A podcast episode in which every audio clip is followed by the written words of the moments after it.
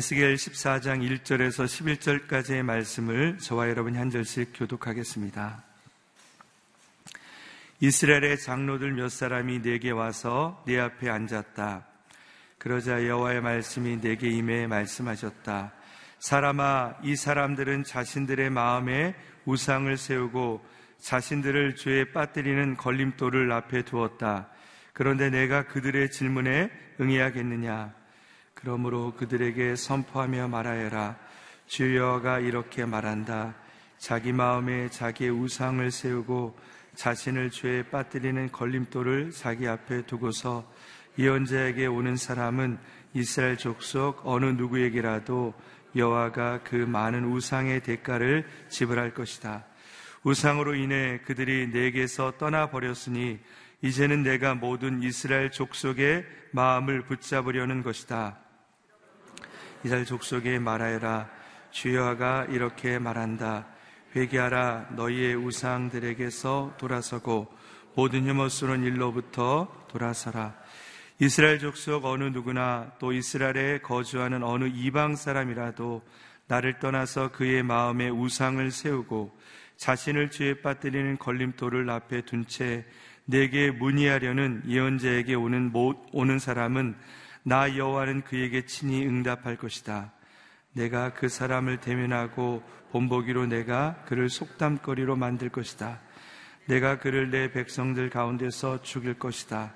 그러면 내가 여호와임을 너희가 알게 될 것이다. 만약 예언자가 속아서 말을 하면 나 여호와가 그 예언자를 속도록 내버려 둘 것이다. 내가 손을 그에게 뻗어서 내 백성 이스라엘 가운데서 그를 멸말시킬 것이다. 자기 죄값을 치러야 할 것이다. 예언자의 죄나 그에게 무디하는 사람의 죄나 마찬가지일 것이다. 같이 읽겠습니다. 그러면 이스라엘 족속이 더 이상 내게서 떠나 방황하지 않을 것이고 더 이상 모든 죄악으로 인해 더럽혀지지 않을 것이다. 오직 그들은 내 백성이 되고 나는 그들의 하나님이 될 것이다. 주 여호와의 말이다. 아멘. 죄와 위선은 심판받고 관계는 회복됩니다라는 제목으로 노치영 목사님께서 말씀 선포해 주시겠습니다.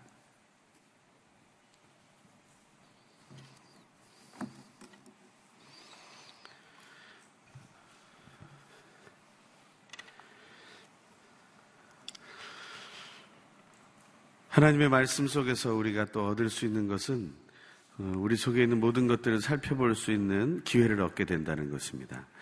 하나님의 말씀은 그저 명령이어서 우리에게 이렇게 해라 저렇게 해라 어, 말씀만 하시는 것이 아니라 우리 속에 있는 모든 것들을 돌아볼 수 있는 기회를 주신다.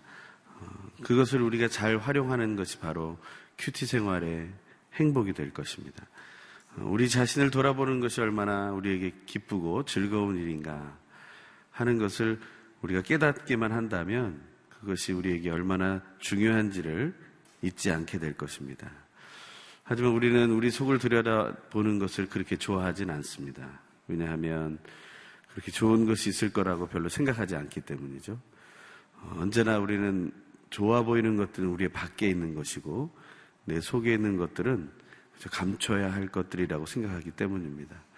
주변 상황을 보고 우리는 살아가야 하고 거기에 맞춰서 우리는 살아가는 훈련을 했기 때문입니다. 하지만 그러면서도 우리 한 가지 욕심이 있는 것은 내가 더 좋은 것을 가지고 있고 싶다는 욕심이 언제나 남아 있습니다. 그것 때문에 우리는 사실 혼돈하게 되는 거죠. 내 속에 있는 건 그렇게 좋은 것은 아니지만 밖에 있는 것들은 좋아 보이지만 내가 가진 것만큼은 좋아야겠다는 생각을 하는 거죠. 늘 그런 생각 속에서 우리는 고민합니다. 아, 우리가 더 겸손해 보이고 싶고 또한 더 온전해 보이고 싶고 성숙해 보이고 싶고 또 정결해 보이고 싶은데 아, 그게 생각보다 쉽지 않죠. 그런 상황 속에서 우리가 선택하는 것들이 우리 일상이 되는 것이고 또한 우리의 일생이 되는 것입니다. 우리는 어떤 것을 선택하고 있습니까? 오늘 본문에서 하나님은 우상을 선택하지 말라고 말씀하시는 겁니다. 우상을 선택하고 있는가? 어, 여러분은 어떻습니까? 여러분은 정말 하나님을 선택하고 계십니까? 아니면 우상을 선택하고 있습니까? 여수아가 그 마지막에 세겜이라는 곳에서 다시 언약을 재확인할 때 이스라엘 백성들을 향해서 이렇게 선포하죠. 오늘날 너희가 너희 하나님을 선택해야 된다. 나와 내 가정은 하나님을 선택하겠다라고 얘기합니다. 어, 그랬더니 백성들이 얘기하죠. 저희도 마찬가지로 하나님을 선택하겠습니다. 어, 다짐을 몇 번 하죠. 어, 리더로서 같이 하는 공동체의 일원들이 무엇을 따라갈 것인지에 대해서 다짐을 받는 것은 필요한 행위라고 생각합니다. 하지만 중요한 것은 그때 다짐을 하는 게 중요한 게 아니라는 거죠.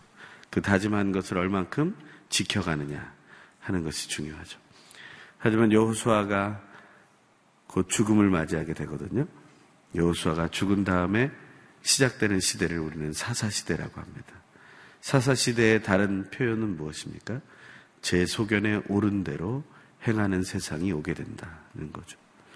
우리가 하나님의 말씀을 마음속에 새기고 시작하지만 우리가 그 삶을 그대로 내가 받고 내 속에 있는 것을 점검하지 않고 그대로 살아가면 우리는 또 결국에 말씀의 은혜를 받았다 하면서도 제 소견에 옳은 대로 선택하고 살게 될 것이다. 제 소견에 옳은 대로 선택하며 살겠다라는 말에 대해서 오늘 본문은 이런 말로 표현하고 있습니다. 먼저 2절의 말씀을 같이 읽죠. 시작. 그러자 여호와의 말씀이 내게 임해 말씀하셨다. 3절 예. 사람아 이 사람들은 자신들의 마음에 우상을 세우고자 자신들을 죄에 빠뜨리는 걸림돌을 앞에 두었다. 그런데 내가 그들의 질문에 응해야겠느냐? 하나님이 얘기하시는 거예요. 근데 왜 이런 얘기 하십니까? 1절에 보니까 이스라엘 장로들이 와서 앉은 거예요. 하나님의 뜻을 물어보기 위해서 앉은 거죠. 이제는 에스겔에 대해서 뭔가 인정하기 시작한 것이죠. 하나님의 뜻을 말해줄 수 있는 사람이라고 생각하게 된 거죠. 그런데 하나님은 아무에게나 그 말씀을 주시지 않습니다. 우리가 말하고 있는 한갓 무당, 그 미신을 따르는 존재, 악한 영과 더러운 귀신에게 자기 몸을 내어주고 자기의 영혼을 내어준 그에게 사람들이 찾아갈 때도 정결하게 하고 찾아갑니다. 왜냐하면 그들이 알고 있을 거라고 생각하기 때문이죠. 괜히 점괘를 보러 갔다가 오늘 네가 부정해서 점괘가 안 나온다라고 말하면 그것만큼 창피한 일이 없기 때문이죠. 그래서 그것에 좋은 평가를 받기 위해서라도 나는 되도록이면 정결하게 하고 가게 되겠죠. 우상에게 절하는 사람들도 자기의 정결을 챙깁니다. 하나님 앞에 나아가는 자들이 자기의 정결을 생각하지 못한다면 그것은 얼마나 어리석은 일이 되겠습니까? 예수를 믿고 있는 우리가 예수를 날마다 순간마다 우리 가슴 속에 우리의 마음 속에 새겨놓고 있는 우리가 그리스도인이라고 우리가 스스로 부르고 있는 우리가 정말 정결하지 않고서야 어떻게 하나님의 말씀을 따라 살 수 있겠습니까? 하나님께 무엇을 질문할 수 있고 또 무엇을 대답을 받을 수 있겠습니까? 하나님은 이렇게 말씀하세요. 자신들의 마음에 우상을 세우고 이미 세웠어요. 자기 마음 속에 우상을 세웠습니다. 자신들을 죄에 빠뜨리는 걸림돌을 앞에 두었어요. 어떻게, 어떻게 하겠다는 것입니까? 이미 결심이 되었죠? 이미 결과가 뻔합니다. 그 결심은 무엇입니까? 우상을 더 중요하게, 중요하게 여기겠다. 또 어떤 결과를 원하는 것입니까? 죄에 걸려 넘어지겠다. 라는 결심을 이미 한 겁니다. 이스라엘 장로들이 그러한 결심을 먼저 하고 하나님 앞에 왔다는 겁니다. 하나님 앞에 무엇을 물어보러 왔습니까? 점괘를 받으러 왔습니까? 오늘 하루 어느 쪽 방향으로 걸어가야 귀인을 만나겠습니까? 내가 오늘 어느 곳에 투자해야 하나님께서 나에게 복을 주시겠습니까?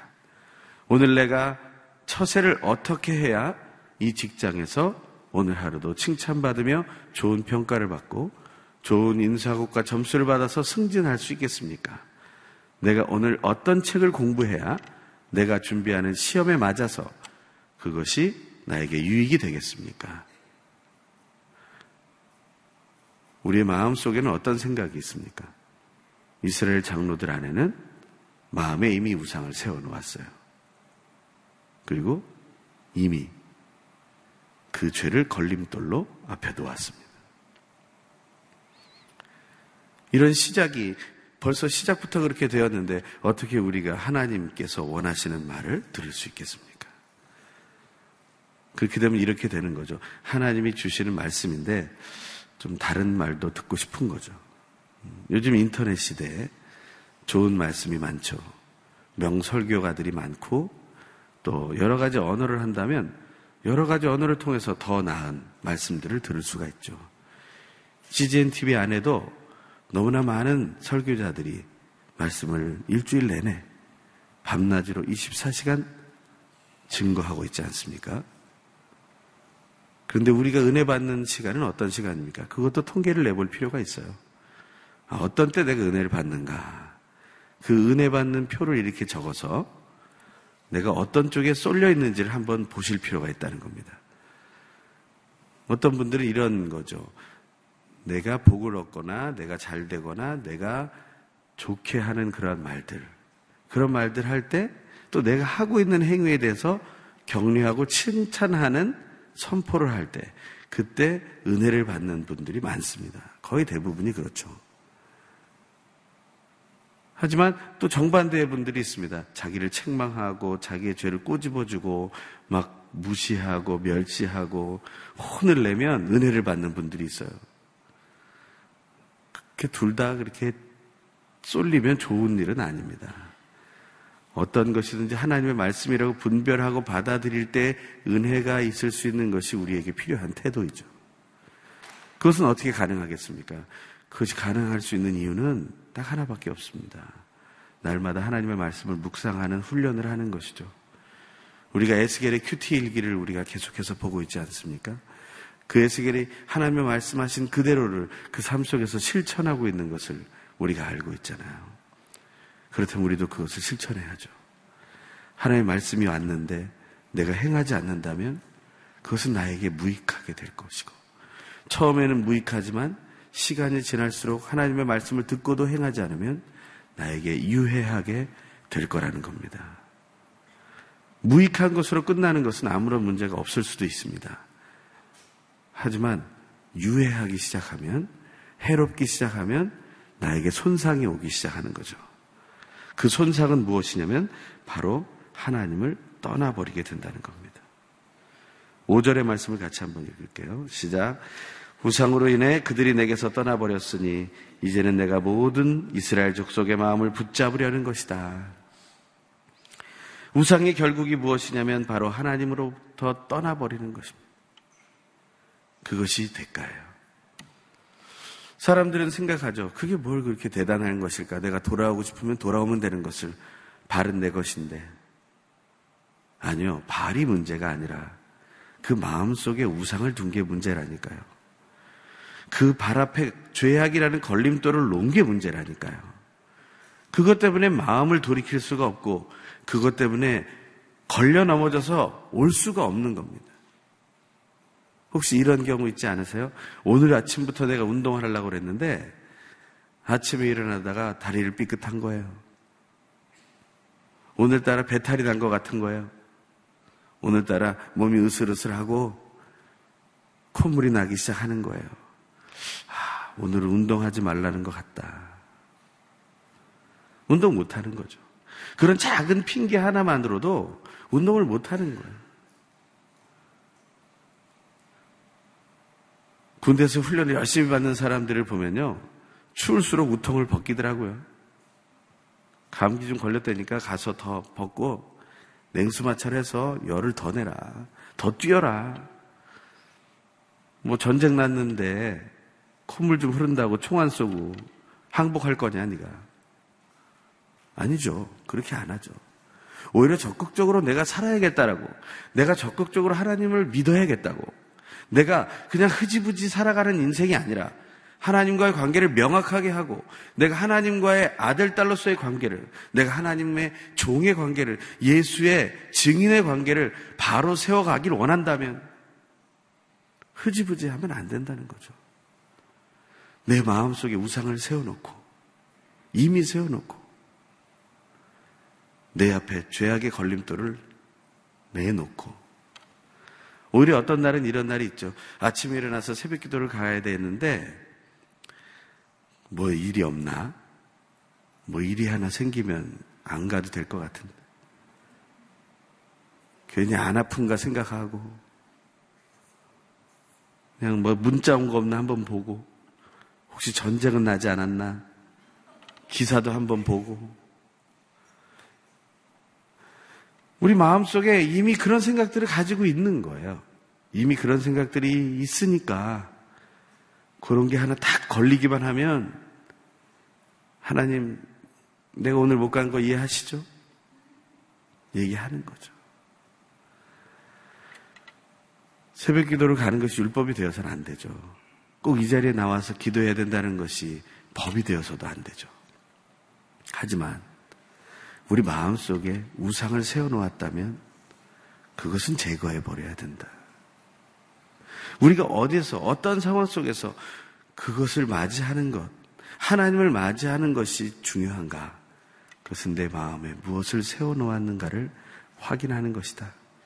내 앞에 걸림돌을 치워놓았는지를 생각하는 것이다. 우상에 대한 이야기를 한번 생각해 보면 우상이라는 단어가 제일 먼저 나오는 것은 출애굽기 바로 십계명을 주시는 장면으로부터 시작되죠. 십계명에 나오는 그 이야기는 출애굽기 20장에 한 번 또한 다시 언약을 재확인하는 모세의 마지막 확인에 신명기 5장에서 나오게 되죠. 그런데 그 출애굽기 20장과 신명기 5장에서 나오는 제2의 계명인 우상을 섬기지 마라. 우상을 만들지 말라 하는 그 말씀에 동일하게 나타나는 말씀이 하나 있어요. 그게 어떤 것이냐면 바로 질투하는 하나님에 대한 이야기입니다.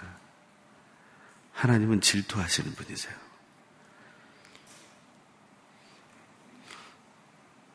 우리가 말하는 여자의 질투에 대해서 어떻게 생각하세요?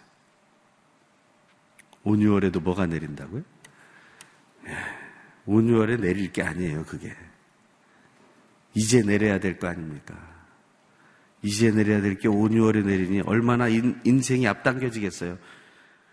여자가 하늘 품은요, 상대방의 인생이 줄어드는 거예요. 오지 말아야 될 게 오는 거죠.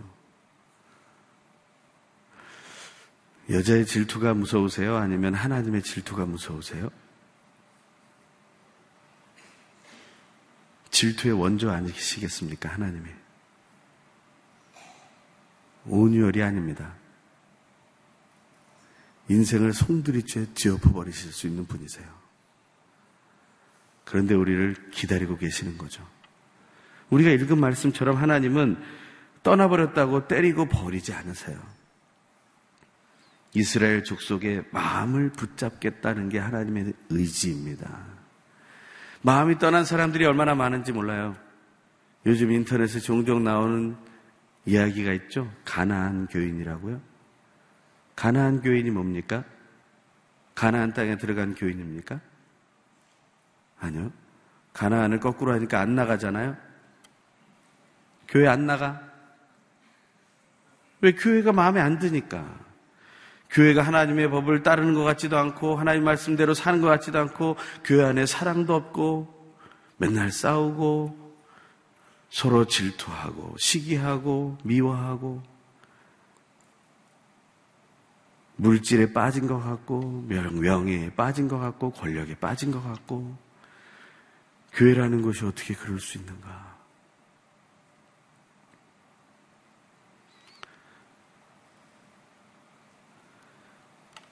그래서 교회를 안 나간다면 그게 바른 것입니까? 우리의 몸이 정결하지 못하고 우리의 몸이 병들었다고 해서 우리의 세포들이 하룻밤 사이에 몇 개 빠져나간다면 어떤 일이 일어날까요? 교회는 예수 그리스도의 몸인데요. 예수 그리스도를 증거해야 될 자들이 자기의 몸인 교회를 비판하고 내 지체만 바르다고 빠져나가기 시작한다면 그것은 크나큰 오류가 올 것입니다. 그것도 또한 그 마음속에 우상을 세워놓았기 때문입니다. 하나님 외에 예수님 외에 다른 우상을 자기 속에 두었기 때문이죠. 하나님은 질투하는 하나님이십니다. 하지만 모두가 그 마음을 다시 돌이켜서 하나님께로 돌아오기를 원하시는 하나님이세요. 그래서 하나님 뭐라고 얘기하십니까? 6절의 말씀을 같이 읽죠. 시작. 그러므로 이스라엘 족속에게 말하여라. 주 여호와가 이렇게 말한다. 회개하라. 너희의 우상들에게서 돌아서고 모든 혐오스러운 일들로부터 돌아서라. 회개해라. 돌아서고 돌아서라. 계속 말씀하시는 거예요. 돌아서라. 돌아서라. 하나님 말씀하시는데 우리는 무엇이라 대답해야 합니까? 대답할 게 없죠. 돌아서야죠. 불렀는데 등 돌리고 대답하면 그것이 대답이 아니잖아요. 아직 마음이 풀린 게 아니잖아요. 하나님 향해서 우리가 마음이 풀리고 그것을 향해서 나아갈 수 있는 방법은 바로 돌아서는 거예요. 거기엔 행위가 필요한 거예요. 사정전 29장을 써나가는 교회가 되기 위한 가장 기초는 하나님께로 돌아서는 것입니다. 우리가 가장 먼저 해야 할 행동은 하나님께로 나를 내 몸을 돌이키는 거예요. 그래야 우리는 하나님이 원하시는 길을 향해 갈 수 있는 겁니다. 내가 돌이키지 않고 우리가 어떻게 그 길을 갈 수 있겠습니까? 그 길을 갈 수 있는 방법을 찾아야죠. 그것을 말해주고 계십니다. 너무나 친절하시죠.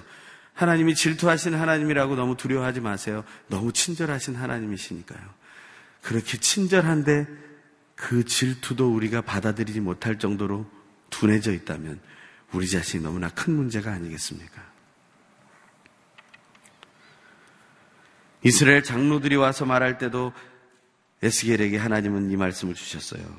하지만 7절에 보니까 이스라엘 족속 어느 누구나 또 이스라엘에 거주하는 어느 이방 사람이라도 다가와서 이렇게 물어본다면 어떤 상황이에요? 그의 마음에 우상을 세우고 자신을 죄에 빠뜨리는 걸림돌을 앞에 둔 채 똑같죠.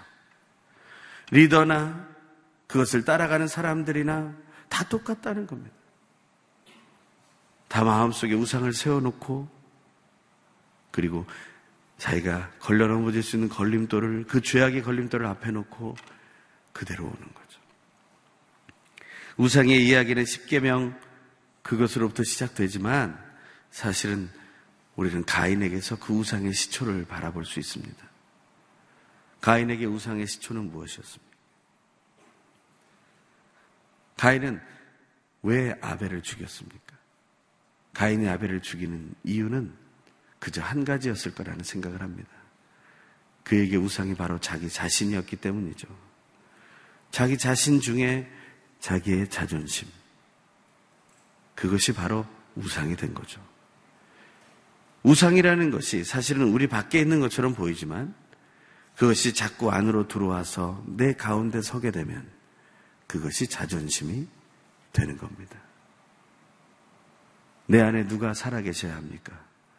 우리가 늘 고백하는 갈라디아서 2장 20절. 내가 그리스도와 함께 십자가에 못 박혔나니. 그런 즉 이제 내가 산 것이 아니요.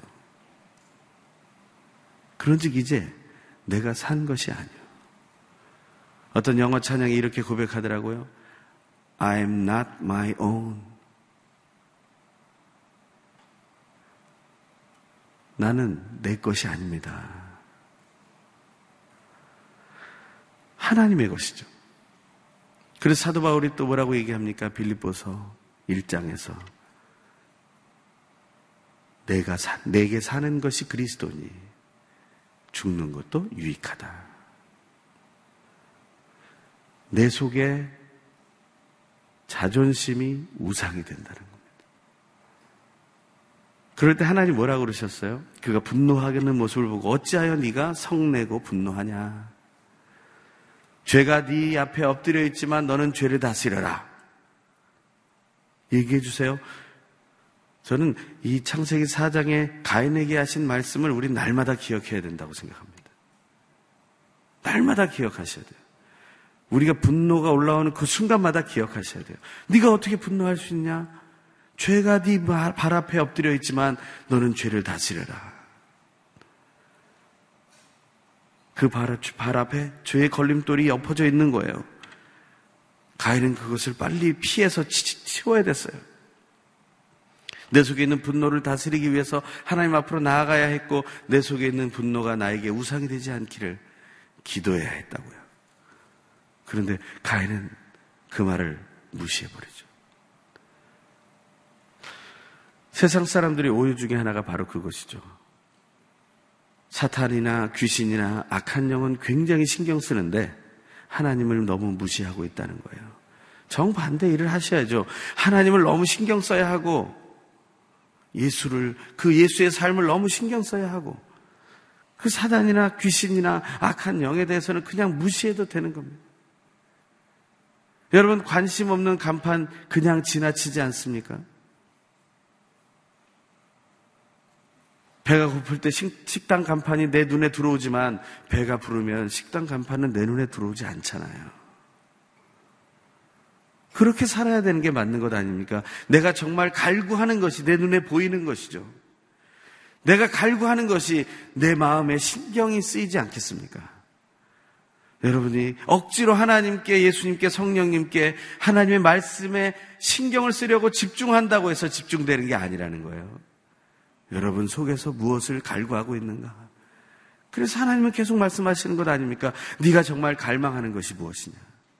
네가 정말 갈망하는 것이 무엇이냐? 돈이냐, 명예냐, 재물이냐, 아니면 네가 높아지는 것이냐, 아니면 정말 나냐? 하나님이냐, 돈이냐, 무엇이냐? 너의 성공이냐, 아니면 나의 영광이냐? 하나님은 늘 말씀하시는 거죠. 가인은 그렇게 해서 아벨을 죽입니다. 그리고 두려워하죠. 하나님에게 표를 받은 가인이 떠나서 만든 것이 무엇입니까? 방황이라는 도시에 방황이라는 땅에 도시를 세우죠. 그 도시가 가인에게는 우상이 되는 겁니다. 도시가 우상이 됩니다. 우리는 도시를 떠나서 살기 어렵습니다. 오지에서 살아가는 시간을 우리가 체험하려고 해보지만 그곳에서 받는 그 어려움을 이겨낼 수가 없어요. 다시 도시로 나와요. 도시는 사실은 잿빛의 환경 아닙니까? 아무리 화려한 색깔을 칠해놓는다 할지라도 결국에는 땅을 밟을 수 없는 그런 지역 아닙니까? 아무리 환경 친화적인 구성으로 건축물을 짓는다 할지라도 그것은 자연은 아니지 않습니까? 도시는 도시일 뿐. 그 이상은 아니죠. 하지만 우리는 도시라는 우상 속에 빠져 있는 겁니다. 또한 가인에게 우상은 무엇입니까? 자기의 자녀죠. 자기의 자손입니다. 그래서 라멕같이 아무렇게나 사람을 죽이고서도 자기를 자랑할 수 있는 그런 사람들이 탄생하게 된 거죠. 오냐오냐 키워나가는 겁니다. 그래, 네 마음대로 살아. 나도 너에게 할 말이 없다. 나도 죄인이니. 내가 너에게 무엇을 말할 수 있겠느냐? 너희들이 알아서 커라. 하나님은 있으니 믿던지 말던지. 그런데 하나님은 나에게 표를 주셨어. 어느 정도까지는 하나님을 믿는 게 좋을 거야. 이런 식의 얘기를 하면서 그 아이들의 마음속에 우상이 그저 살아 숨쉴 수 있도록 기회를 제공하는 교육들을 했을 거라는 거죠. 가인이 가졌던 그러한 것은 우상이 되어 갑니다. 아브라함, 믿음의 조상이라고 하는 아브라함은 어느 도시, 어떤 도시로부터 탈출했습니까? 데라라는 사람이 우상을 만드는 사람이었다는 전설이 있죠. 그래서 어린아이들의 교재에도 그런 이야기들이 나옵니다. 사사기 시대에 많은 민족들이 들어와서 이스라엘 백성을 지배하고 있을 때 그들의 일상 생활 속에 끝없이 담겨져 있던 게 무엇입니까? 바로 우상이죠. 가장 지혜로웠다는 솔로몬의 시대에 수없이 많은 여인들과 결혼 정책을 통해 결혼하며 그 왕궁 안에 그 이스라엘 안에 끝없이 쌓여졌던 것이 무엇입니까? 바로 그것이 타민족의 우상들 아니었습니까? 그것을 모두 허용하고 타협하고 그 안에 두었기 때문에 하나님은 아예 우상이 있지만 예루살렘을 정결케 할 수 있는 그러한 기회를 만들고자 떠나보낸 것 아닙니까? 우리가 있는 집을 다시 재건축하려면 어떻게 해야 돼요? 우리는 집을 떠나서 다른 집에 가서 살아야 돼요. 그리고 나서 재건축이 다 되면 돌아오는 거죠.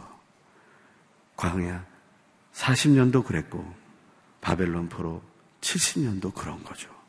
하나님은 새 하늘과 새 땅을 준비하기 위해서 이 우상 많은 땅이지만 우리를 보내놓으신 거죠. 하지만 예수 그리스도 그분을 우리 중심에 모시고 살아가게 된다면 우리 속에 있는 우상들을 제해버리고 우리 앞에 있는 죄의 걸림돌들을 치워버리고 살아간다면 우리가 하나님의 집에 가는 것이 너무나 그립고 소망되고 갈망하고 그것을 바라면서 오늘 하루를 살 수 있지 않겠습니까? 하나님께서는 우상을 싫어하신다고 했습니다. 이사야 42장 8절. 나는 여호와다. 그것이 내 이름이다. 나는 내가 받을 영광을 다른 이에게 주지 않고 내가 받을 찬송을 우상들에게 주지 않겠다. 하나님은 절대 하나님이 받을 영광과 하나님이 받을 찬송을 우상에게 주지 않으실 것입니다. 우리가 하나님께만 찬양할 수 있게 되기를 간절히 소망합니다. 그렇지 않으면 우리는 수치를 당하게 될 것입니다. 왜냐하면 그 우상은 헛것이고 그 안에는 생기가 없기 때문입니다. 생기가 없는 우상을 따르지 마십시오. 죄악의 걸림돌을 내 앞에서 치워놓았다고 만족하지 마십시오. 우리는 때때로 하나님께로부터 멀어지기 위해서 눈치를 볼 때가 있으니까요. 내가 좋아하고 내가 기뻐하는 것을 하기 위해서 하나님께로부터 멀어지기 위해서 우리는 어떤 방법을 쓰는지 아세요? 눈을 주님께 돌려 하나님을 바라봅니다. 하지만 뒷걸음질을 치는 거죠. 눈은 하나님을 바라봅니다. 그런데 나는 뒷걸음질을 치고 있는 거예요. 그런데 하나님의 사랑이 얼마나 놀라운지 오늘 본문 마지막에 하나님은 그들을 돌이켜서 내 백성이 되게 하고 나는 그들의 하나님이 될 것이다. 말씀하시는 거예요. 하나님이 진정 얼마나 사랑스러운 분이십니까? 저는 그것을 이렇게 생각해 보았습니다. 우리가 하나님을 떠나기 위해서 몰래 뒷걸음질 칠 때 내 뒤에 있는 돌뿌리에 걸려 넘어질까봐 돌을 치워주시는 분이 하나님이시라고요. 하나님은 그런 분이십니다. 우리가 하나님 앞에서 하나님을 바라는 마음으로 살아갈 때 꼭 기억해야 될 두 가지. 첫 번째는 내 마음 속에 우상이 없는가. 두 번째, 내 앞에 죄악의 걸림돌을 내가 그대로 놔두고 있진 않은가. 오늘 한번 생각해 보십시오. 제가 오늘 위해서 교회 와가지고 먼저 제 책상을 확인했어요. 제 책상에 우상은 없는가? 제 호주머니를 살펴봤어요. 제 호주머니 속에는 우상이 없는가? 그러면서 생각해 봤어요. 저희 집의 장롱 속에는 우상이 없는가? 저는 금고는 없지만 금고가 있는 분들은 혹시 내 금고 안에는 우상이 없는가? 그리고 내 마음 속에는 우상이 없는가? 오늘 살펴보는 그래서 다 치워버리는 저 여러분이 되기를 간절히 소망합니다. 이 시간 함께 기도할 때 하나님 내 속에 우상을 세우고 하나님 앞으로 나아가지 말게 해주십시오. 내 앞에 죄악의 걸림돌을 놓고 하나님 앞으로 나아가지 말게 해주십시오. 우상을 치워버리고 죄악의 걸림돌을 치워버리고 하나님 앞으로 당당히 나아가게 하여 주시옵소서. 그 갈망이 나에게 있게 하여 주시옵소서. 하나님을 만나고자 하는 그 열정이 내 안에서 솟아나게 하여 주시옵소서. 우리 간절히 소망하면서 우리 기도하고 이 시간에 복음을 전하는 하나님의 사람들이 온 땅에 복음을 전하는 하나님의 선교사들이 예수의 증인들이 그 앞에 있는 모든 죄악의 걸림돌을 치워버리고 우상을 그 마음속에 제해버리고 달려나가게 하여 주시옵소서 우리 간절히 소망하며 통성으로 기도합니다. 할렐루야 하나님 감사와 찬양을 드립니다. 영광 중에 임하실 하나님께서 오늘도 우리를 지켜주시고 인도하시니 우리와 함께하여 주시옵소서 새 일을 이루어 주시옵소서 하나님은 사랑이십니다. 질투하시나 우리를 사랑하십니다. 그저 우리를 버리시지 않습니다. 마음의 우상을 두고 그리고 죄악의 걸림돌 앞에 놓고 찾아와서 묻는 이들에게 대답하는 예언자들은 부끄럽게 할 것이며 그들을 속아 넘어간 대로 내버려 둘 것이라고 말씀하신 하나님의 말씀을 기억하기 원합니다. 오늘 내 책상 위에는 내 주머니 안에는 내 장롱 안에 내 금고 속에는 내 마음 속에는 우상이 없는지 죄악의 걸림돌들이 내 앞에 놓여 있는데도 내가 피하지 않고 치우지 않고 살아가고 있지는 않은지 하나님께로 나아가고 싶은 열망으로 전진하게 하여 주십시오. 하나님을 똑바로 쳐다보며 뒷걸음질 치는 자들이 되지 말게 하여 주시옵소서. 정결하여서 하나님의 복음이 온전히 전파되는 복음의 땅이 되기를 원합니다. 할렐루야 하나님 우리의 기도를 들어주시고 우리가 하나님 앞에 나올 때 정결하게 나오게 하여 주시옵소서.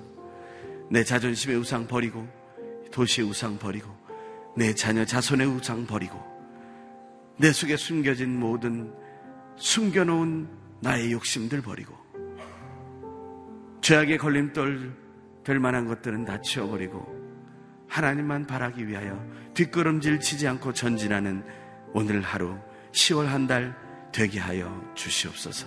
오늘 이 교회 사도행전 29장을 써나가는 발걸음이 되게 하여 주시고 모든 선교지에 진실로 복음의 증거를 하는 예수의 증인의 역사가 일어나게 하여 주시옵소서.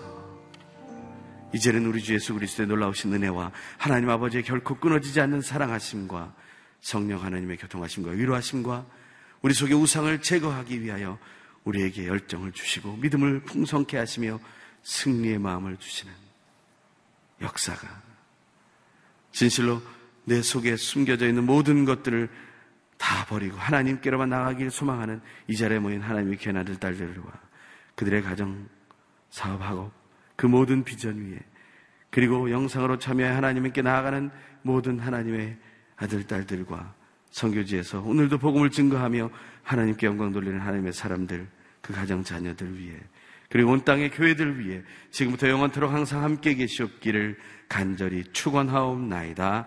아멘.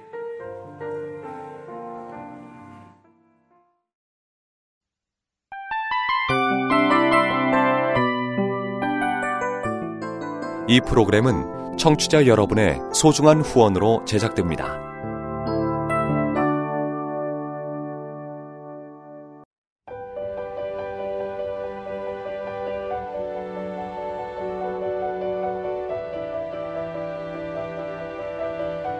세상에는 수많은 교회들이 있지만 더 깊이 있는 말씀 강해를 찾기 위해 크기로만 교회를 선정하지 않습니다.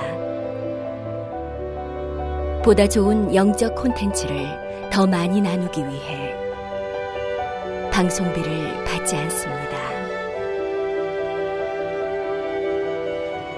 1년 365일 복음만 전하고 싶어서 우리는 광고를 하지 않습니다. 온누리의 복음을 땅끝까지. CGN TV와 함께 땅끝 성교사가 되주세요